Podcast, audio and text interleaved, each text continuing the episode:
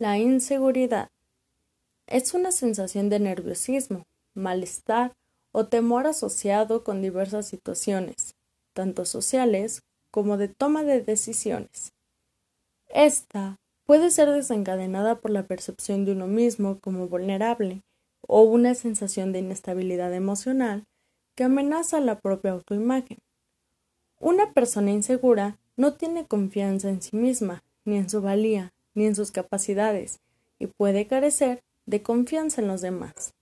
Puede pensar que los demás le defraudarán, y asimismo temerán defraudar ellos mismos a los demás. La inseguridad puede promover estados de timidez, paranoia o aislamiento social.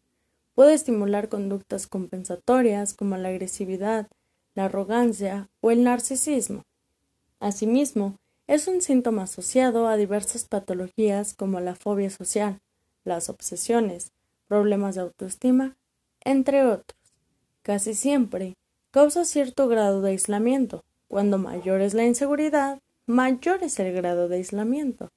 La inseguridad emocional es un rasgo muy frecuente, ya que aparece en todas las personas en algún momento de la vida, pero se diferencia en la frecuencia en la que aparece y la intensidad con la que se manifiesta el síntoma.